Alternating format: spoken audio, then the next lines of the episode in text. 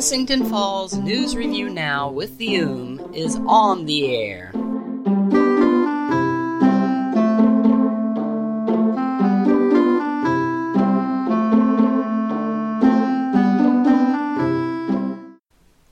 Hi, welcome to another episode of Blissington Falls News Review Now. I'm Trizzy, and this I am is Ume, and I love you. Ume.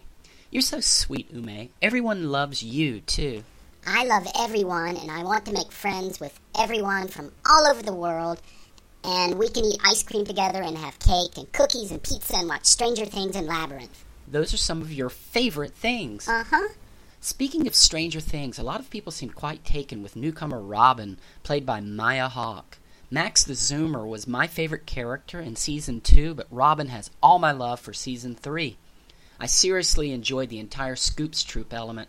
I've always loved kids save the world type movies. Things like War Games, where Matthew Broderick and Ally Sheedy prevent the defense computer WOPR from launching thermonuclear war. I don't like that. Even though I guess you could argue they're the ones who started the whole mess by breaking into the defense mainframe with their dial up modem thingy in the first place.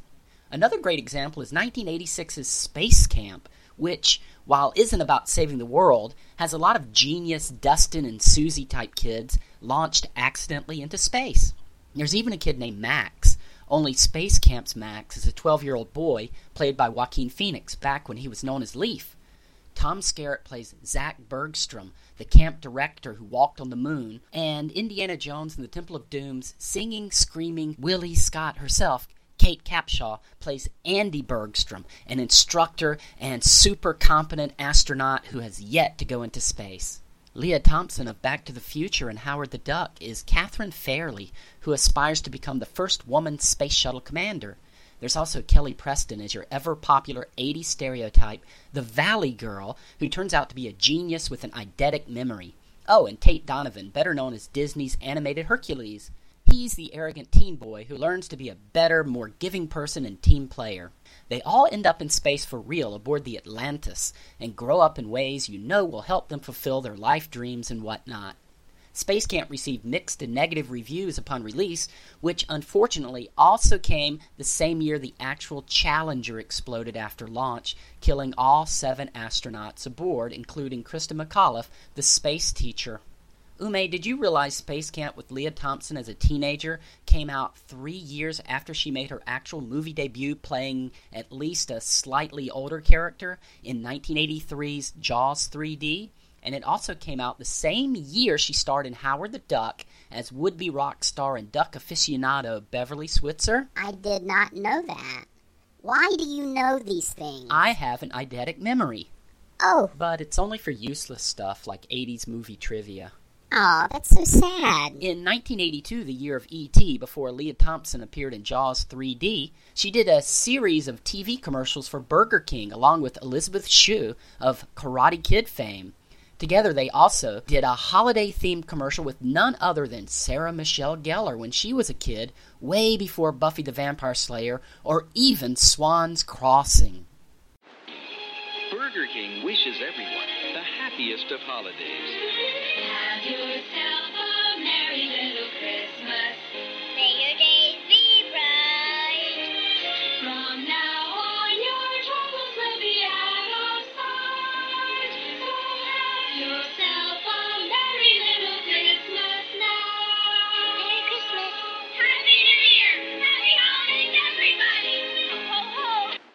Burger King gets a lot of product placement in Stranger Things 3, almost as much as in King Ralph.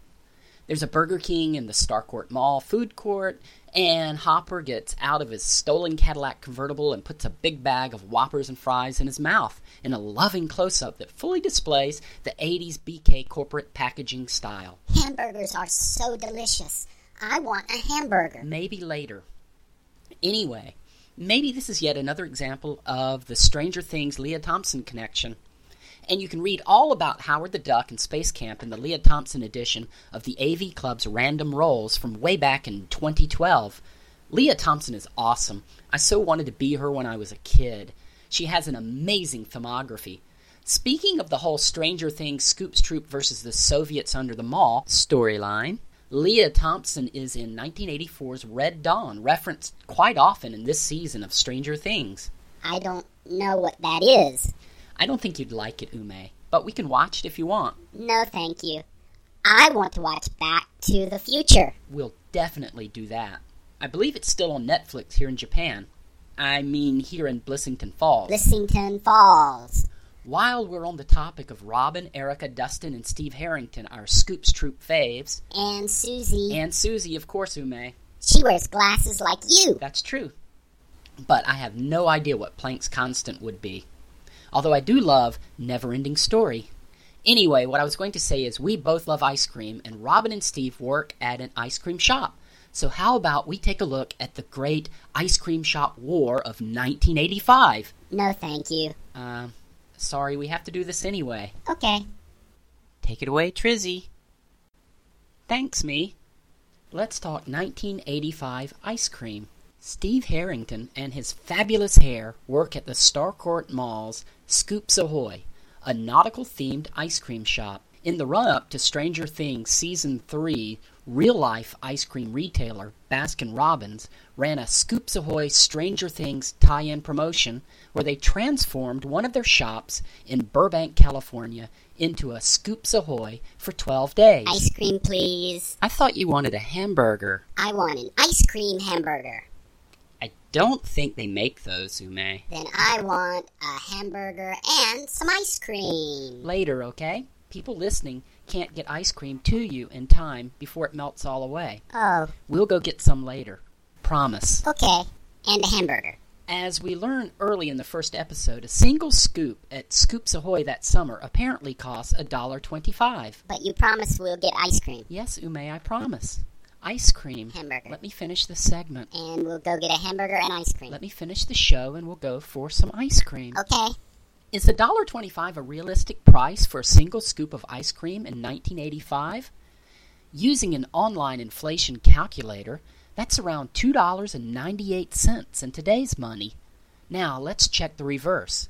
With Baskin Robbins as our comparison, Yummy. we see a single scoop in 2019 cost about $2.79. Hmm. In 1985, that would have been $1.17 in Harrington bucks. Wow. In 2018, when they shot this season, the adjusted for inflation 1985 price was $1.20. Oh. So, $1.25 seems somewhat in the ballpark if this is how the Duffer Brothers got their price for the script. But really, we'd need to check out a Baskin Robbins menu from 1985 or so to get the real scoop. Oh no. What were ice cream shops actually charging in the mid 80s? An August 20th, 1985 New York Times article on the openings of Haagen-Dazs shops in Harajuku and Aoyama, Tokyo, Japan, cites a minimum price of 76 cents for a single scoop cone. Here's a snippet from the story. While Haagen-Dazs is aimed at the affluent, it is priced for all.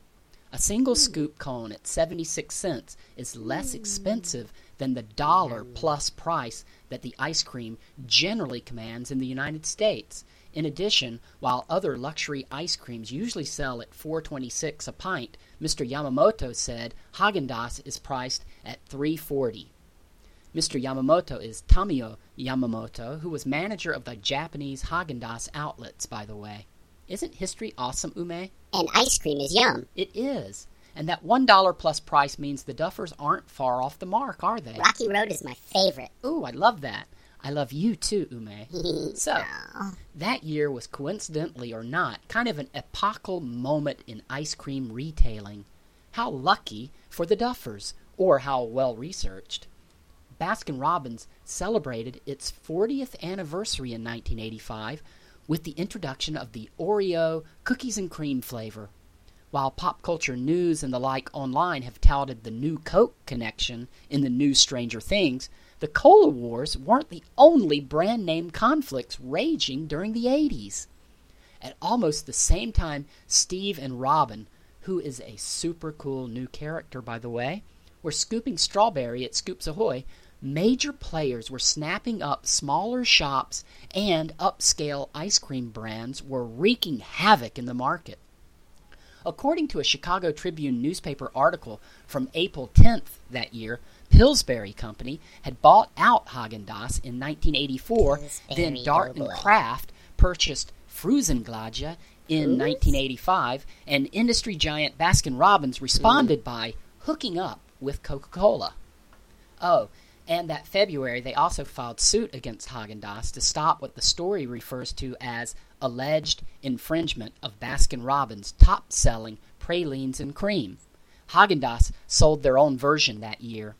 The story goes on to quote then Baskin-Robbins company president Robert Marley is saying, "The ice cream industry watches us, so they pick off the successful flavors." When we see one of our trademark names being used, we send out cease and desist letters. The franchise owners depend on us to defend these names. In detailing this tumultuous time in Frosty Treats, the article goes on to tell how Baskin Robbins also spent an estimated $20 million in 1985 money, $47,600,743.49 adjusted for inflation today, to swank up their decor and attract the au courant young urban professional with their discriminating frozen treat palette. Gone were the familiar pinks and whites, and in were the earth tones so beloved of spendy, trendy people tooling around in DeLoreans and BMWs during the heyday of the master of the universe, corporate raider. He-Man. You know, the immoral, buy it all, gut it all, sell it all piece by piece celebrity, power investor personified by real life Ivan Boesky Not He-Man. then satirized as Gordon Gekko in the 1987 Oliver Stone flick Wall Street, and later lampooned as Daniel Clamp, along with another guy, in 1990's Gremlins 2. Boesky would wind up in jail, of. In course, jail. and all that conspicuous consumption go go 80s nonsense kind of went boom on Black Monday, October 19th, 1987, with the worldwide stock market crash. So, okay, we've seen how Scoops Ahoy is more expensive than luxurious Haagen-Dazs was back then. But what about Baskin Robbins, darn it? Don't say bad words. I'm sorry, cover your ears, darling. How much would Max and Eleven pay for a single scoop of Baskin Robbins in the summer of 1985 during a There's More to Life Than Stupid Boys trip to the mall? Sorry, I found all of this incredible background material but couldn't locate a 1980s vintage Baskin Robbins menu. Just someone's photograph of a list of their 31 flavors from 1985. 31. May's flavor of the month was Mississippi Mud, by the way. So the world may never know the truth. Unless we get Doc Brown to finish up that time machine and we go ask them. Back to the future. And what of Haagen-Dazs and its new shops in Tokyo that year? What? The Times article ends by quoting two people in the know. One is Mamoru Kato, executive managing director of the Japan Ice Cream Association, who maintained ice cream had become a prop for young people's performance on the streets hmm. in Harajuku, Aoyama, and Roppongi Never been there. fashion spots of the day, in other words. And that they did this to parade around showing off. Show off.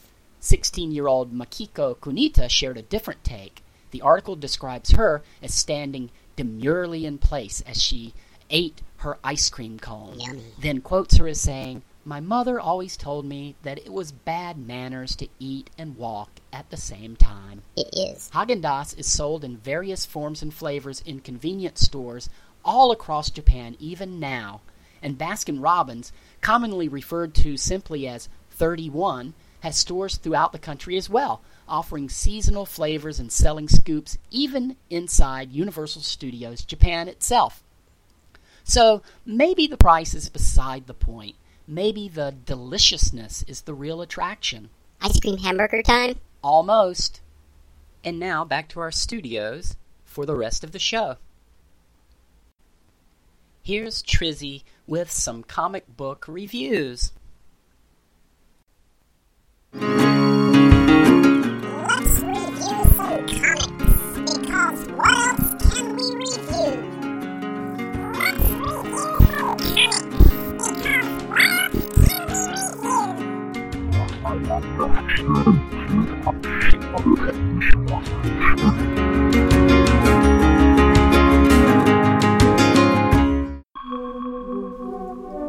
again, me. You are so beautiful and smart.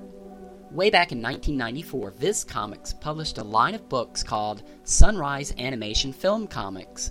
These were similar to those old photo novels. Remember photo novels? If you don't, photo novels were comic style adaptations of movies like Grease and The Jerk and TV shows like Star Trek. Viz's Sunrise Animation Film Comics adapted Dirty Pair along with other Sunrise titles. The comics use actual frame grabs from Dirty Pair TV episodes to create one volume adaptations. Dirty Pair 1 is their take on the show's debut episode, To Kill a Computer, which originally aired on Nippon TV on July 15, 1985. The film comic is American comic book sized with a glossy, heavy stock cover, and everything inside is in full color. The images are crystal clear, so it's actually very beautiful. Animation, even more so than live action, lends itself to this format. Can you imagine how difficult it would have been for any artist to recreate all these Dirty Pair scenes and backdrops so faithfully? But a lot of pixelated artifacts and blurry images, the way you would get from a live action movie, would have ruined the effect of reading a real comic. It's also a faithful rendition, with dialogue matched to the translated version of the show, and the balloons are very well placed. The inside covers give you a lot of background information on Kay and Yuri, their timeline, the Triple WA, that's the World's Wide Welfare Association, their boss Gooley, Mughi, the lovely Angel spaceship, and even minor characters like the Hunk, who appears only briefly in the episode when he brushes against Yuri and she flirts with him. This is as close to a manga version of the original 1985 Dirty Pair as we're ever likely to get, mainly because it actually is the original 1985 Dirty Pair. The English adaptation is by Fred Burke and Toshifumi Yoshida, lettered by Bill Spicer, and edited by Trish Ledoux. I'm not sure who did the page layouts or chose the specific scenes to use for each individual panel, but it flows like your regular old traditionally drawn comic. They didn't just use one panel size throughout, so it's very readable and well paced. Although it really could have used two extra pages. In the episode, the Dirty Pair have to fight Brian, a master computer that controls their huge high rise apartment building and apparently the entire city in which they live. Poor Brian found a fail safe device attached to its CPU and it's angry at humanity and out for revenge. In typical Dirty Pair fashion, Kay and Yuri destroy a lot of property in their struggle, and their solution is not very elegant. They bully a space worker into warping an entire junked starship into Brian's brain center. Success, but at massive cost. Only the way this happens really could have used a large splash page showing the starship inside Brian.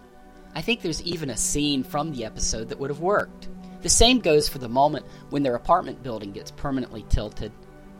Otherwise, it's a little difficult to tell what's happening in these moments. I'm going to assume Viz had a strict page count on these, and the design team did the best they could within those limits.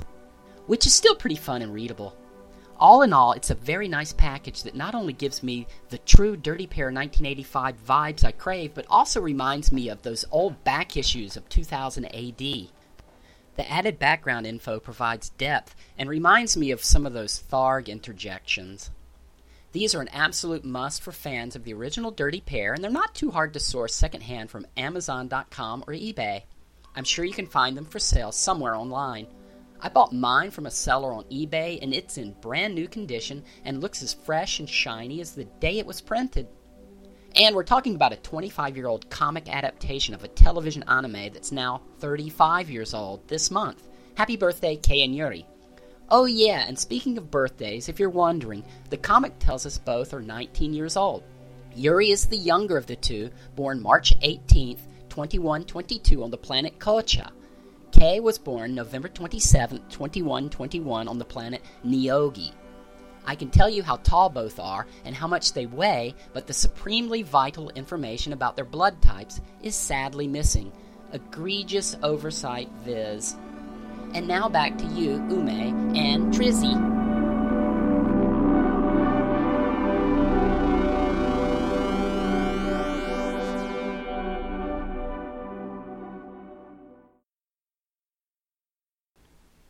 Whoa, not so fast, me. Here's another review. What? Another review? Well, okay. Here's a fun, jazzy new comic you might like. Or you might even fall in love with it, especially if you're into positive, powerful messages and pop art and pop culture. Pink Lemonade is a mysterious young woman with a naive outlook, a scarred forehead, and no memory of who she is or where she came from. But along with those amazing advantages, she also has a huge round helmet with a face painted on it and a pink and yellow mini bike to go with her pink and yellow cycling outfit. It starts with a dream and it ends with, and if you want to know that, you should read Pink Lemonade number one by Nick Cagnetti, coming this October from It's Alive. If you're a big fan of things like Mike and Laura Allred's Madman, or Atomic's comic series, or Rick Tommaso's Spy Seal, or the works of Trina Robbins, then Pink Lemonade is right in your zone. For me, this book comes from nowhere, practically out of the ether, but according to the press release that goes with it, Nick Cagnetti has been making Pink Lemonade comic strips and short stories since 2016, which seems fitting because while Pink Lemonade herself isn't sure where she comes from, the way the story starts in mid dream, then scurries about in a kind of free-form, almost stream of consciousness way, it's obvious Cagnetti has been living in her world for quite some time and is super eager to take us there. There's a whole bit about a famous cartoon character called OJ Bot, a robot who helps people and spreads vitamin C goodness wherever it goes. The inside cover is a fake ad in a late 70s or maybe early 80s style for OJ Bot's OJ Bites, an orange juice pretzel. Inside, Pink Lemonade befriends a young girl named Pammy and her cartoonist mom, Linda, who take her into their home, feed her mac and cheese, and introduce her to the whole world of OJ Bot animation and souvenir merchandise. From there, Pink Lemonade heads out on her beloved bike to discover the world and help people OJ Bot style, only to find herself in deep trouble. So while it's loopy and goofy fun, Cagnetti has something on his mind from the way OJ Bot devolves from a fun, friendly icon into a dark, cynical failure to the angry movie star with a mullet who goes by the very on the nose name of Ron Radical. It's all told in an engaging style very reminiscent of Mike Allred's art, with vibrant, flat colors and heavy line screen gradients in the backgrounds. It's very warm and inviting, like a 70s Saturday adventure cartoon you probably watched when you were a kid, but your memories got jumbled, or maybe you only dreamed it. Check out the Indiegogo campaign as well. It ends in just a few days and it really deserves a full funding. I'm pretty stoked to see what happens to Pink Lemonade next, and you will be too. And now it's time for entertainment news. Let's go, Trizzy. Let's go.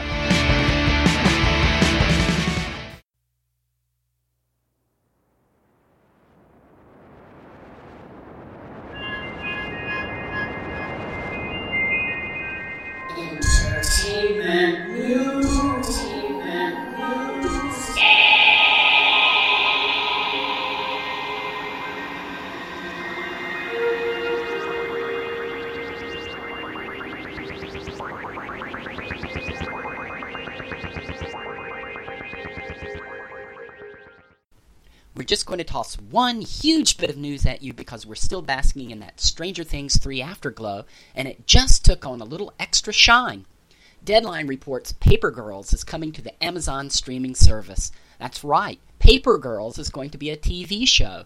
Paper Girls, the Brian K. Vaughan and Cliff Chiang graphic novel about four paper girls lost in time, following a bizarre encounter with dinosaurs and future people on one very weird November 1st, 1988, post Halloween morning, just received a series commitment from Amazon Studios. Toy Story 4 co writer Stephanie Folsom scripts and will executive produce with Vaughan and Plan B. This is Folsom's first project under a multi year deal she signed with Legendary Entertainment. Wow, I am super happy. I love Paper Girls. Erin, Tiffany, KG, and Mackenzie are coming to television life. Oh gosh, imagine finding yourself hurtled from the Apple IIc Macintosh Plus, Macintosh SE era into the world of iPhones and beyond. Imagine finding out you haven't lived up to your expectations. Imagine finding out you grew up into a goth. Imagine finding out you aren't going to grow up at all. I remember practically begging my parents to let me deliver newspapers when I was a kid. Anyway, the first issue especially evokes the same kind of nostalgia Stranger Things does, but also this other peculiar feeling that I kind of miss from when I was a kid. That post Halloween melancholy. You know, the next morning when you have to go to school because Halloween was on a school night, your costume is lying on the bedroom floor, the neighbors' houses are still decorated, and there are maybe even a few bazooka bubblegum or mini Snickers bar wrappers fluttering forlornly in the gutter as you trudge up the street to the bus stop. Halloween was a Monday in 1988, which means Erin and the other paper girls start their frenetic time hopping in the wee early hours of a Tuesday. Before they even start dodging future warriors, they have to face up to older kids who haven't even gone home after a night of vandalism and trick or treating. After that, they're struggling to keep up with all the timeline changes and this entire war that seems to be happening on the fringes of reality itself. Oh, and humongous tardigrades and mysteries etched on field hockey sticks also play a role. And if you meet your future self or even your kid self from the past, how can you alter or change your fate? And what if you learn there's nothing you meet during your time trip that will kill you because you're going to die a few years later from a more commonplace disease, but still way before you even reach adulthood? Are our fates written in time as on stone, or are they more ephemeral and mutable? Paper Girls is a smart, exciting, emotional, and sometimes confusing science fiction saga with an epic scope, but mainly a winning cast of characters who bond and become friends, and I am way stoked to watch a TV series version. And now back to you, Triz and Ume. This is Ume, and this is a word from our first sponsor. Yay! Now it's here. The excitement, the adventure of ice cream. For breakfast, Hey, we'll call them Steve-O's. No way this. Steve Crunchingtons? God, you suck. turn around, look at what you see. In your bowl, the mirror of your dreams. It's new Scoop Scoop cereal from Kellogg's. Two ice cream scoop rings, honey oats fused together for two crunches.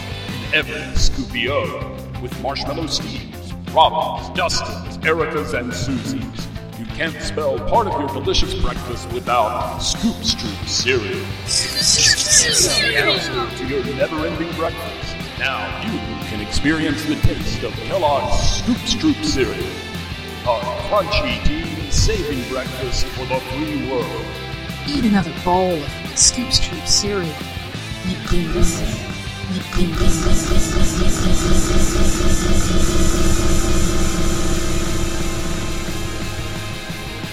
for a limited time only, look for a pair of mini spy binoculars in specially marked boxes.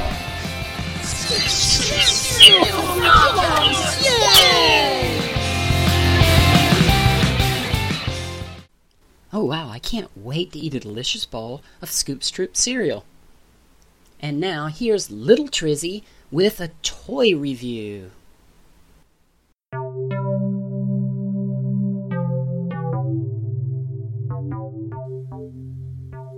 Stop calling me little. Babies are little. I'm almost 11 years old, so I'm not a baby.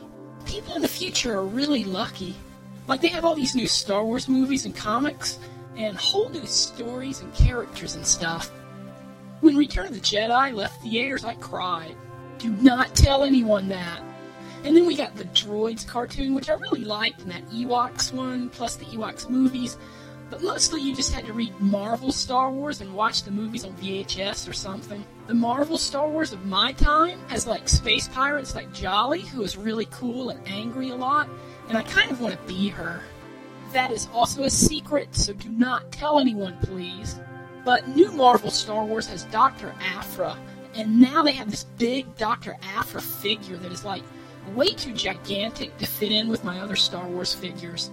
They're really small. Dr. Aphra is from this whole story where she's like this kind of bad person who wants to make money. I have a small Dr. Aphra too, who can fit in my Millennium Falcon and hang out with like Han and Luke and Leia and Chewbacca and Lando and C3PO and R2D2 and everyone. But like I said, this one is too big for that.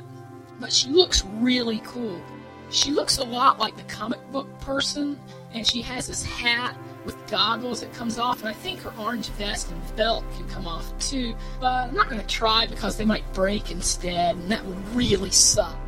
If you look really close too, she's got this little half smile expression on her face. My other Star Wars figures, the small ones, they just kind of stare at you.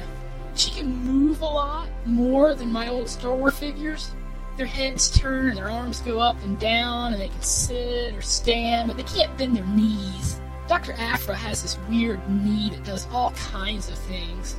I like her a lot, and Big Trizzy lets me read her comic, and it's really fun too. So if you like that, you're probably going to want this figure. The only bad things are like, well, her gun, which looks like Han Solo's, is really soft, and it kind of bent when I tried to put it in her holster, so be careful.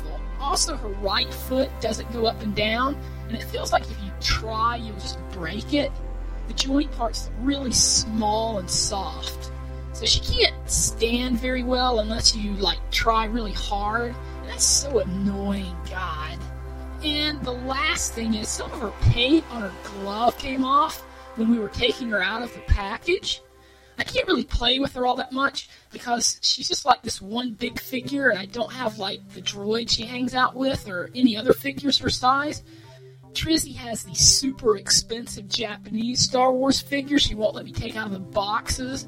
But Dr. Aphra's the same size and she looks like she would fit in with them really well. People in the future are so lucky. I wish I could stay in the future forever. I wish I could hang out with Dr. Aphra.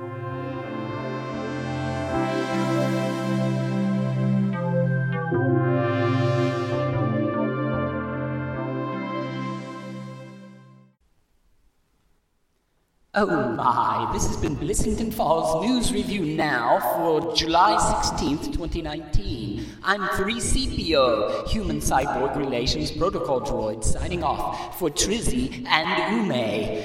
Please try to have a pleasant tomorrow. Oh my.